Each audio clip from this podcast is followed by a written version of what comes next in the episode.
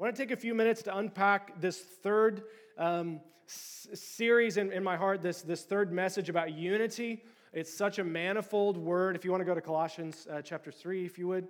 Um, everywhere I'm turning right now, you know, Dick just prayed about it. John 17, John 17, John 17, John, John 17. So many different places around the Wichita area. I know IHOP in Kansas City. So many other places in the earth really focusing in on what the Spirit is saying to the churches in season, which is an answer to Jesus' John 17 prayer. I just said this to the folks at home. Do you believe that Jesus is able to pull off unity in the church? If you do, say amen. amen. So that means it's not on us to do it. Ephesians 4 3 says, We maintain unity in the Spirit through the bond of peace. We don't create it, we don't work it up, it's already there. In the Spirit, we simply maintain something we've already been given. And so, if that's the case, then all we have to do is just do what the book says, and the Lord's going to get the victory through the church. A unified church in El Dorado changes the city of El Dorado. Amen? Because when you all are one, Jesus says in John 17, then the world will know what? That you have sent me. The greatest evangelism campaign that he's, he's waging on the planet right now is bringing unity in the church. And people want to jump into something like that. There's a magnetic pull on unity. When people are like, I'll die for you, I'm not going to leave you, I'm with you in Christ until the end, there's an attraction to that type of atmosphere. And so that's all we're saying. We just want unity in the church, and especially here in our little flock, we have the, the rule about gossip. Anybody remember? Come on, say it with me. Do not, do not, do not Come on, it's, really good. It's really important. And so there's just a simple way for unity. Somebody starts talking bad about my brother behind his back. I'm like, hold on, hold on. Have you said this to him? Let's go talk to him together. Let's get him in on the conversation. Let's work this out together. And that 99% of the problems in the church go away. Gentleness, humility, want to read about here in just a minute. The Lord is working something. Joanne said a couple weeks ago, she said, This is not just a word for us, this is the church in El Dorado. No gossiping about our brothers and sisters in El Dorado. I don't care how tall Pastor Jordan is and how big his feet are. I won't make fun of him behind his back like I just did. I mean, he's got big feet, so what? I love him. I love Pastor David at First Southern and Jordan down at Park Avenue. I love these guys. We're serving the same boss. We got different flavors and different wrapping paper, but we're serving the same boss. Okay, so you remember uh, a couple of weeks ago, we talked about, we kicked this off with Ephesians chapter, I'm sorry, Colossians chapter 1. And you remember the verse there was that Paul was saying he was contending. I'm sorry, we, we started in one, but then you go to Colossians chapter 2. My goal in prayer, verse 2, is that the saints be encouraged in heart, number one, because discouragement bottles us up, it keeps, them, keeps us from flowing in our giftings. And if we're encouraged in heart, then we'll be united in love. And if we're encouraged and if we're united, something really catalytic happens in the church so that we would have the full riches of complete understanding. In order that, to go one step deeper, we would know the mystery of God, namely Christ, in whom are hidden all the treasures of wisdom and knowledge. Starts with encouragement. It steps next into unity, and then it goes into the glorious riches unlocked, and it goes even deeper to that into knowing Christ Jesus as Lord. And so unity is a big deal. If, say, if Satan can keep us from this, he can keep us from the knowledge of Christ Jesus. Why is that, everybody? Why is it if the Satan, if Satan stops unity, he stops revelation of the knowledge of Jesus? Woo, woo. Tell me why. Any thoughts? We're the body. Yes, we're the body. Why would it be if you stop unity upstream, you stop the knowledge of Christ Jesus downstream? Making disciples, yes, love it. Iron can't sharpen iron. All parts of the body, getting hot, we're getting warm. I don't know Jesus in the same way Roger Beal knows Jesus. I got my own flavor. I got my own love of Jesus in my own way. Roger has a completely different sphere than I do, life experience. He knows Jesus in a unique way, like a piece of glass represents, it, it, it refracts that light in a different way. I need Roger because I want more of Jesus. I want to know him deeper. Drew Parrish is an outdoorsman guy.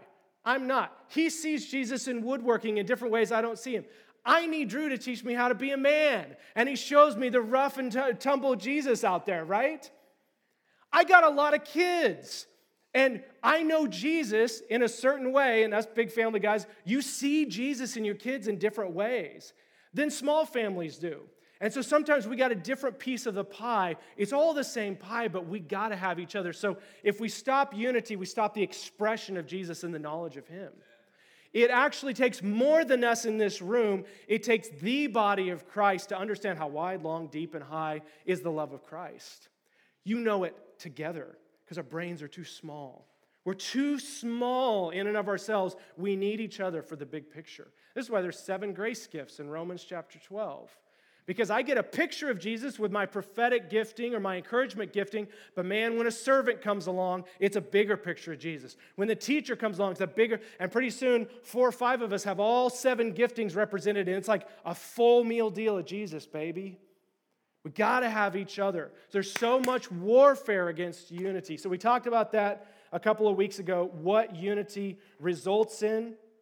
We talking we were talking about the next week after that about the, the unity being like the oil on Aaron's beard in Psalms 133 and how it smells a certain way. And the fragrance of unity, you can't contain it, it just gets released in the community.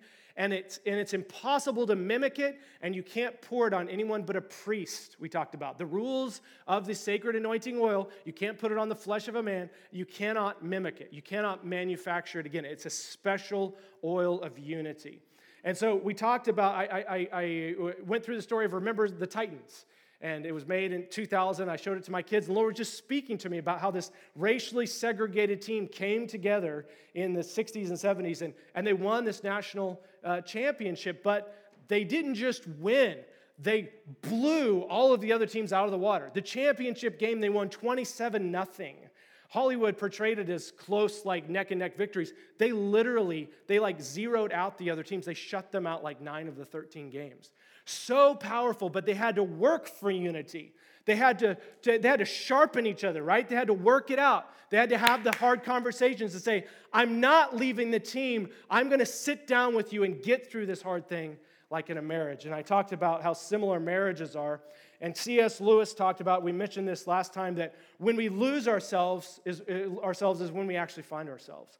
And he said, Our real selves are all waiting for us in Christ Jesus. We don't know actually who we are until we give ourselves to something greater than who we are. And Christ Jesus reveals our, our real personalities. And we talked about not maintaining, or we talked about not earning something, but maintaining it. We gave a visual example with Sean and Becky up here. And now, when they're, they're married and they're holding hands, but then when there's a fence that happens in the body of Christ, they take a step back away from each other. And they're not maintaining that unity. And then I had the little kids with the little with the little Kleenexes. Remember that? It was kind of cute. And they were they were talking about like the the the, the opposite of 1 Corinthians 13. Love assumes the best, it hopes all things, it believes all things. And I said these kids are like accusatory spirits or spirits of doubt that speak to you about your brother or sister in the Lord and, and you can't see your brother and sister because the spirits waving their little flags between you are clouding your vision. And so, how important it is that we don't let the sun go down on our anger, that we maintain unity. We hold hands and we say, I'm for you. I don't fully agree with you, but I'm for you. We're going to get through this to the other side. And the Lord says this is like a fragrant anointing oil that goes out. He, he just can't help himself. So good. So, that was the second installment. This week, by the way, this is a, a one year mark for us. Super excited. One year of the Lord's faithfulness, June 13th, 2020. We met right here. It was a Saturday night, so it's June 13th, 21. Here we are a year later. The Lord's been faithful to us. I was, I was, I was meditating last night about what He did. We started meeting on Saturday nights. Ironically, and this is kind of personal for Lizzie and I, we, start, we met for nine months on Saturday night. The day after we stopped meeting on Saturday was a Sunday, and that was Easter. We, we met on Easter, and then we had the baby just right up, like 12 hours after that. And so then we've been meeting on Sunday mornings. And so here we are, a year in. We kind of got a foundation laid a little bit. I feel like the Lord's doing a work in all of our hearts. And we've talked about suffering along this last year and how, and how the Lord releases mercy in the midst of that suffering. Talk about hearing the Lord. We've, we've exalted Christ in His Word. We've gotten into corporate prayer and worship in an intentional way. And, our, and now here we are at the one year mark preaching about unity.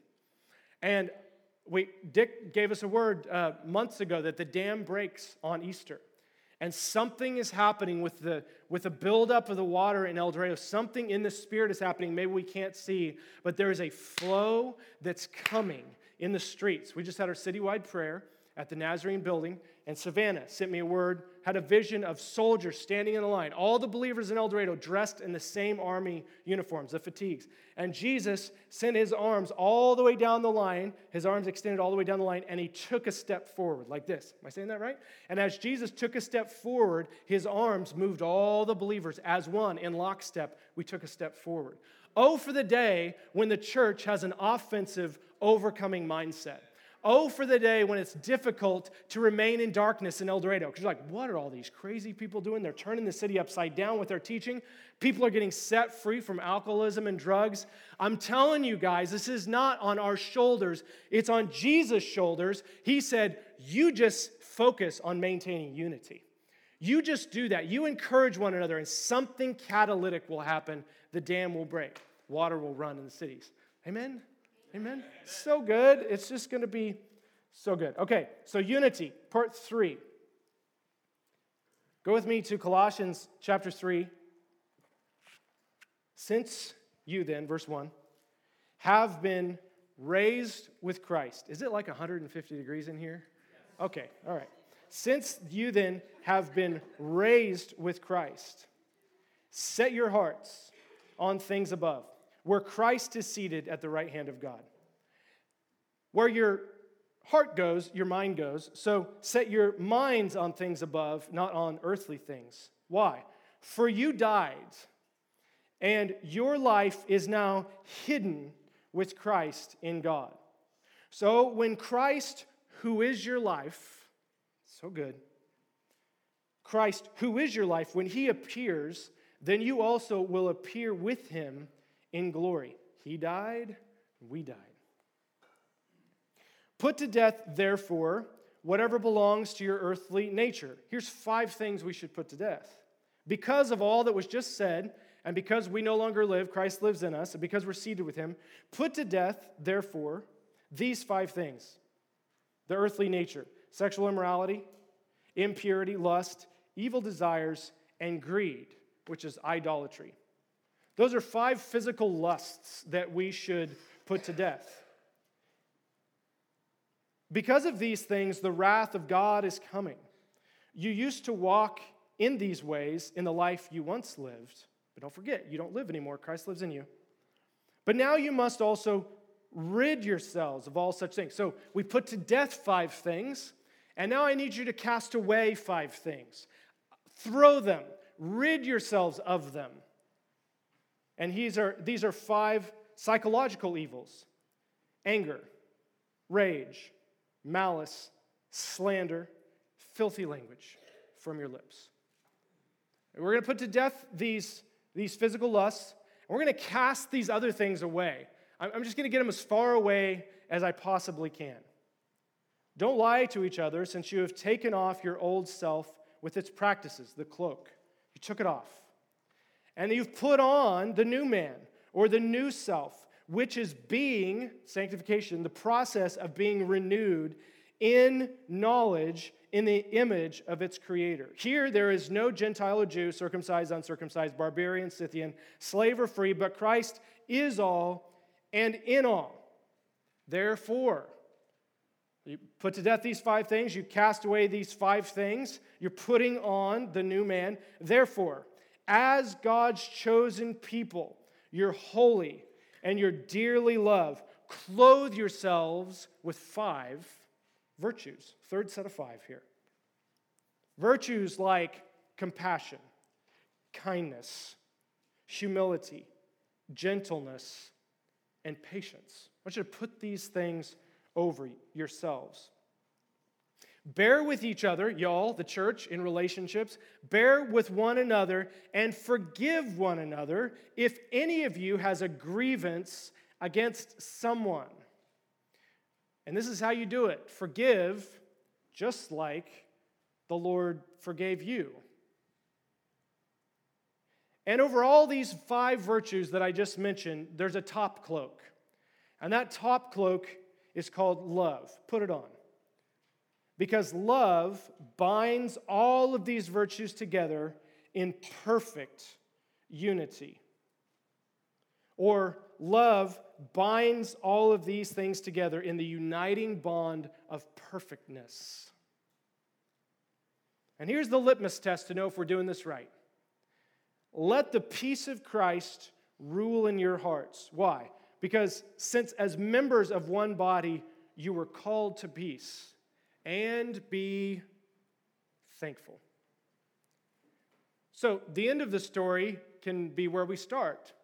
What's happening with your language? Grumbling and complaining or thanksgiving? What's happening in your relationships in your home with people in the church? Is it peace? Is it marked by the kingdom of God, righteousness, peace, and joy? Or is there contention and when I see them, my gut turns and I've got aught with them. And it hacks me off every time they do that. And there's doubt, and there's animosity, and there's accusation of motives. And I haven't done it the biblical way where I go to that person. I love you enough to come to you and say, I want purity in my heart towards you. Help me work this out. I don't understand why you said this or did this.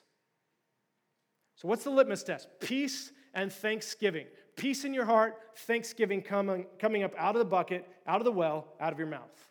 Where are you at with that? But look here, he says, love binds all these things together in perfect unity. And so, the crux of what I want to say to you today is that this passage started with the fact that y'all no longer exist and I no longer exist. But we have actually been raised with Christ. We've been lifted up to a different plane, and we're seated with Him in the heavenly realms. So, because of that truth, we now, on the earth, have to set our hearts, aim our hearts, point our affections on things above, not on things below. And then, where our heart is aimed at, our mind fires. We hit whatever we're aimed at. And so, if our heart is aimed to heaven, my mind goes to heaven and my treasure's there, and not on the things of the earth. If my heart and my affections and my love is here on the earth, even with noble things, if it's here on the earth, then my mind goes to the earth. And I make decisions based on what's best for me in this life instead of the reality of where I am currently in Christ Jesus in the heavenly realms. So he says, because of this, I want you to think about this, church.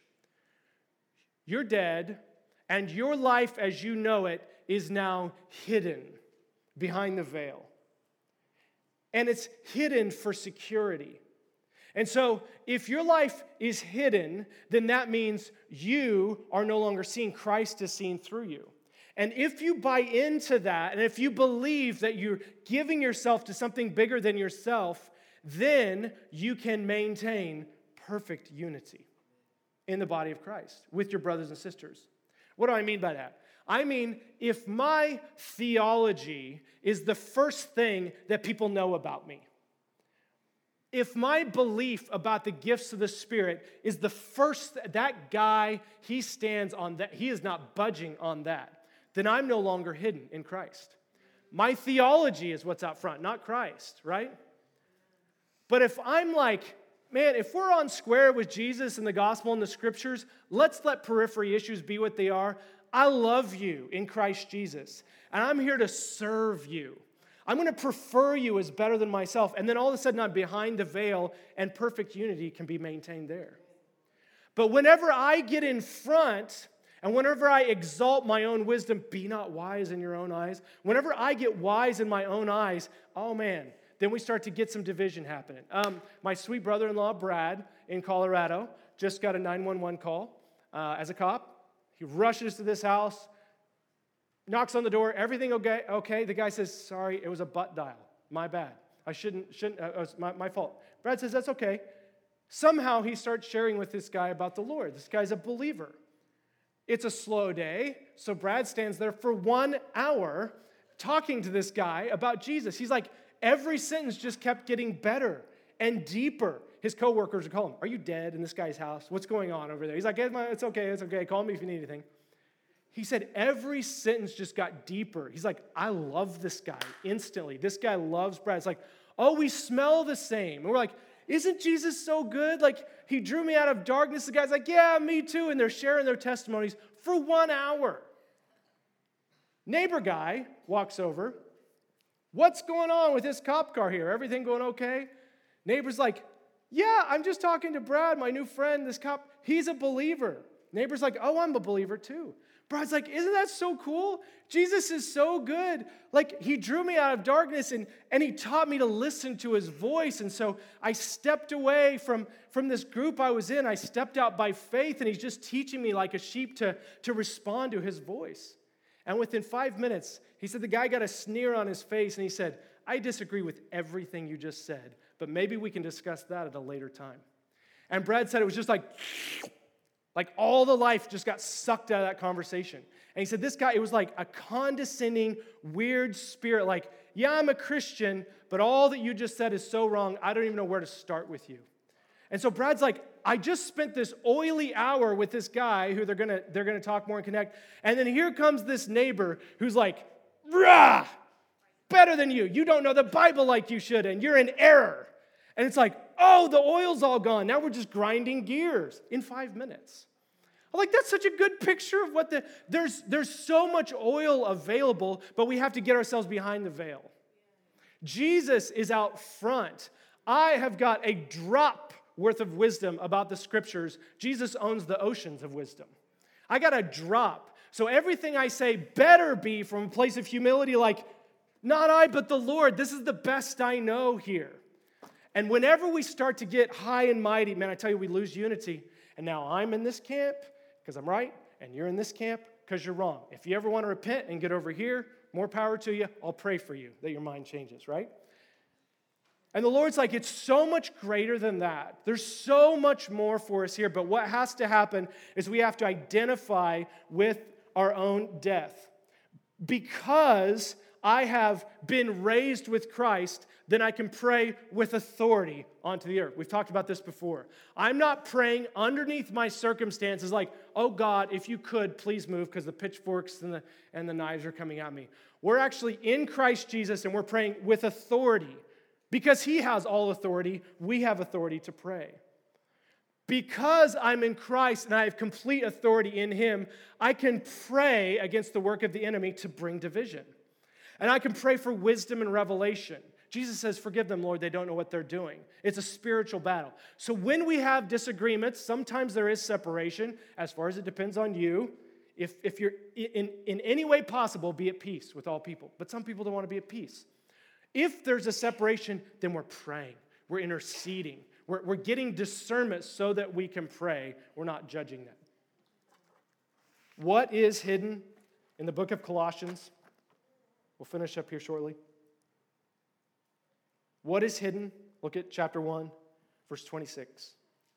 Three things are hidden in the book of Colossians. The mystery that has been kept hidden for ages and generations, but is now disclosed to the Lord's people. What is that mystery? To them, God has chosen to make known among the Gentiles the glorious riches of this mystery, which is Christ in you, the hope of glory. That's hidden. In each one of us, it's hidden. I need to know you, each one of you, at a deeper level, because in you is hidden the riches of the glory of Christ in you. I want to mine that out. I want to spend time with you one on one, face to face. I want to get to, I want to know what Christ has done in you. I am richer because of that. And so are you. Second thing that's hidden, chapter 2, verse 3. I just read it. In whom, uh, namely, I want them to know Christ, in whom are hidden all the treasures of wisdom and knowledge. So the mystery of Christ in you is hidden, and then all the treasures of wisdom and knowledge are hidden in Christ. And what's the third thing that's hidden? Verse 3 of chapter 3 For you died, and your life is now hidden with Christ in God. Think about it with me for a second. What do you put in a vault? Plastic cups? No, no, no. Treasure. That's what you put in there for safekeeping, for protection. What's in the vault? The mystery of Christ in you. Oh, it's beautiful. It's a precious thing. What else is hidden? All the treasures of wisdom and knowledge are hidden in Christ Jesus. And what else is valuable? Your life. Your life in Christ is now hidden. It's not valuable because you did anything valuable, it's valuable because of Christ in you. Christ has made your life extremely valuable, one life that can change the course of human history. And so the weakest one among us might be like one of David's mighty men. And so we don't regard each other according to the flesh anymore, but according to the Spirit, saying, You've got something in you that I need. You've got something in you that the body needs. That's why it's so devastating when people divide and they go off on their own. We need every part of the body of Christ to walk in the fullness of their gifting. Finish with this the litmus test. Let the peace of Christ rule in your hearts. Why? Because as members of one body, you were called to this. Did you know you have a calling? Your calling is peace. Christ Himself is our peace. Peace in your home, peace in your heart in workplace decisions, peace as you face the difficult situation this week in front of you. Peace. It's your calling, it's your portion. The litmus test is thanksgiving. And be thankful. The onus is on you to be thankful. He says, I want you to gauge where you're at in your faith, not because you're going to heaven or hell based on this, but to see how you're walking in the, the fullness of Christ's life in you based on your level of peace and your level of thanksgiving. Don't forget, when he says gentleness and humility and compassion, hopefully you didn't hear that is there's another thing I've got on my list that I'm not doing very good at. Write it down. Work harder at this. Don't forget, gentleness and forgiveness of our brothers and sisters and compassion are automatic, spontaneous responses of the life of Christ in us. Jesus is bursting out of you to be forgiving. That's who he is. It's actually natural for you in the spirit to forgive. It's natural for you to be gentle. We say, well, that's just who I am. I'm just a, I'm just a prideful, I'm just an un, impatient person. In Christ, we're different. There's a spontaneous push from the life of Christ if we identify with our death. That we no longer live, but Christ lives in us. This is not hard. The commands of the Lord are not burdensome. He'll actually do them through us and in us if we will allow Him to. Peace is the umpire, it rules as a judge. It's like a, it, it's like a presiding magistrate making decisions in your life. Okay, I've got this court case versus this court case. I've got a difficulty in this relation, and we're facing it on Monday morning. And peace comes in as the umpire and says, guilty, innocent. Go this way, go that way. Go the way of peace. Obey the scriptures, be forgiving, uh, embrace the life of peace, and be thankful. And the Lord's going to do a, a, miracle. I believe it, guys. I believe it with all my heart. He's already doing it. It's a breakthrough season right now. I just want to say yes and amen to that. Amen? Amen. amen. All right, let's stand together if we could. You guys probably heard this, but again, our we got some baptisms coming up June 27th, Sunday. That's our potluck. Next deal coming up. Lord, we just thank you for unity that you've given us in the Holy Spirit. Thank you for the firepower you've given us. Change our minds, Lord. Change our minds, Lord, that we would think from the place of victory. Oh, Lord, I pray for an identification, Lord, in a deeper way for all of us with the death, burial, and resurrection of Jesus Christ. Help us to think accurately about our position in Christ. And so, Lord, I just pray that you would do a work in the city of El Dorado that you get all the credit for and that is actually so magnetic and so attracting that hundreds and even thousands of lost people jump on board. Then the world will know that you have sent me. And so I pray, Father, that our unity would smell good.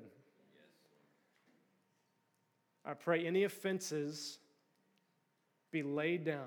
I'm going to ask you guys just for a moment to, to search your heart.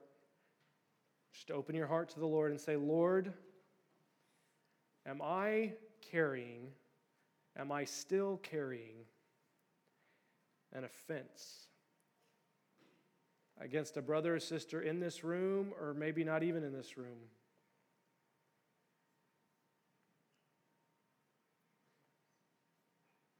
And the Lord, now I'm asking that you would give everyone who thought of someone or something the boldness and the quick obedience just to take that step and write that letter or send that email or make that call or do that meeting.